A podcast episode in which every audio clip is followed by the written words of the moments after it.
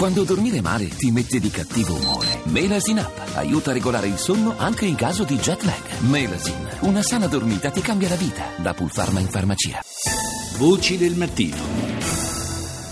E do il buongiorno all'inviato speciale dell'ONU per la Siria, Staffan De Mistura. Buongiorno. Buongiorno a lei, buongiorno. A grazie, grazie, di essere con noi stamani, De Mistura.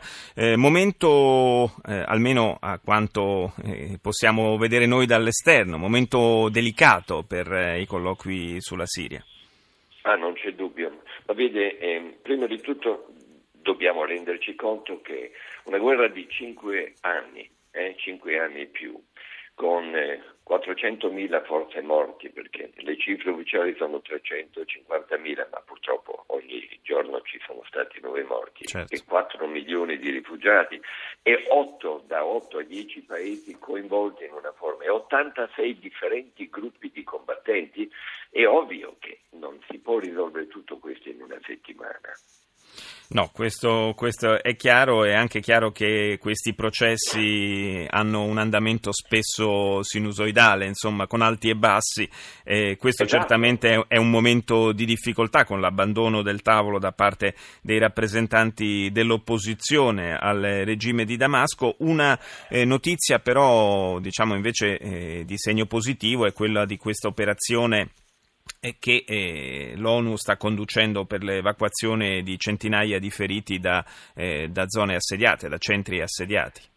Assolutamente, prima di tutto le, le, l'opposizione e la, la, maggiore parte dell'opposizione non è veramente partita. Mm. Noi siamo, eh, abbiamo ancora 15 membri dell'opposizione che stanno discutendo a livello tecnico ora tecnico, politico, tutto è tecnico e politico certo. in una negoziazione e lo stiamo continuando. Quindi era piuttosto un gesto giusto, secondo me, di eh, disappunto perché la tregua aveva avuto molte falle, non è crollata, eh? il 70% dei paesi è ancora sotto diciamo, un sistema ben diverso da quello che c'era un mese e mezzo fa.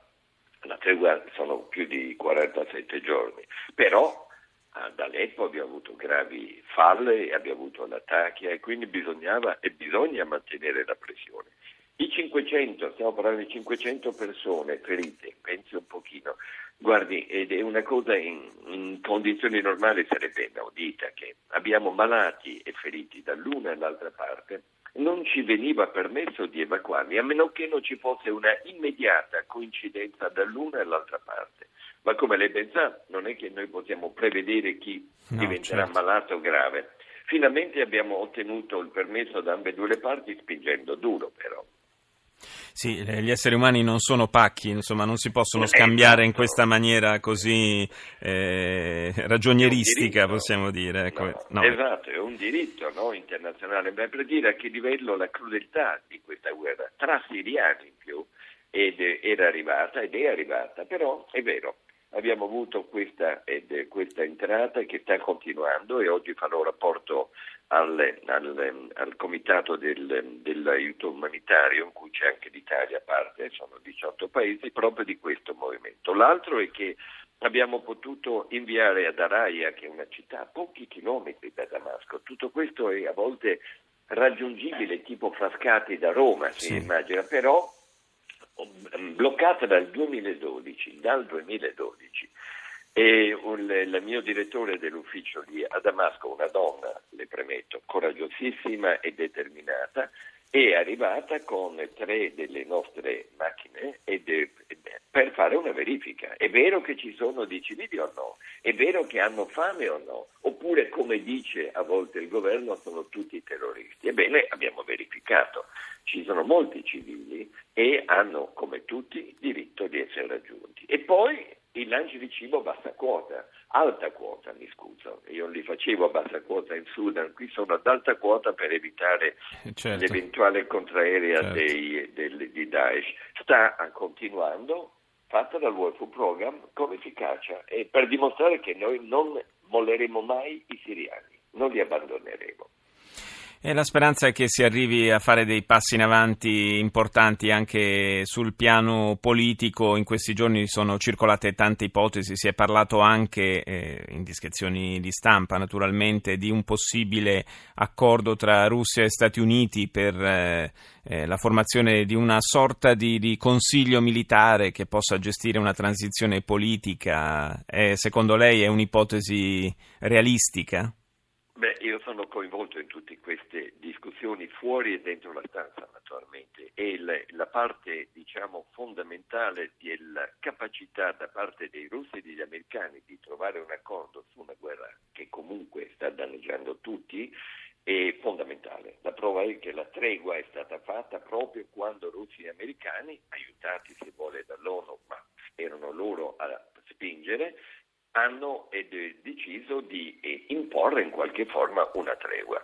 Ora, ehm, detto questo, gli altri paesi, i paesi regionali, sono anche cruciali. Senza il coinvolgimento di Turchia, Iran e Arabia Saudita, per esempio, ehm, un, un accordo non reggerebbe. Mi fermo lì per dire che non posso dare dettagli, ma ci sono tante opzioni. Sì.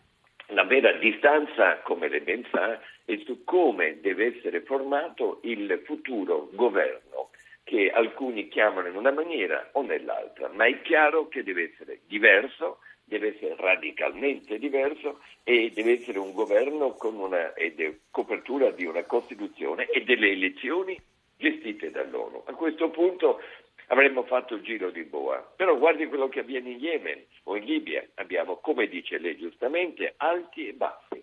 Questo fa parte purtroppo della fisiologia delle negoziazioni, da cui la necessità di essere pazienti ma determinati. E sappiamo che lei da questo punto di vista è paziente e non molla mai, quindi ci auguriamo che presto possano arrivare i risultati. Grazie a Staffan De Mistura, inviato dell'ONU per la Siria, per essere stato con noi. La linea Val GR1, noi ci sentiamo domani.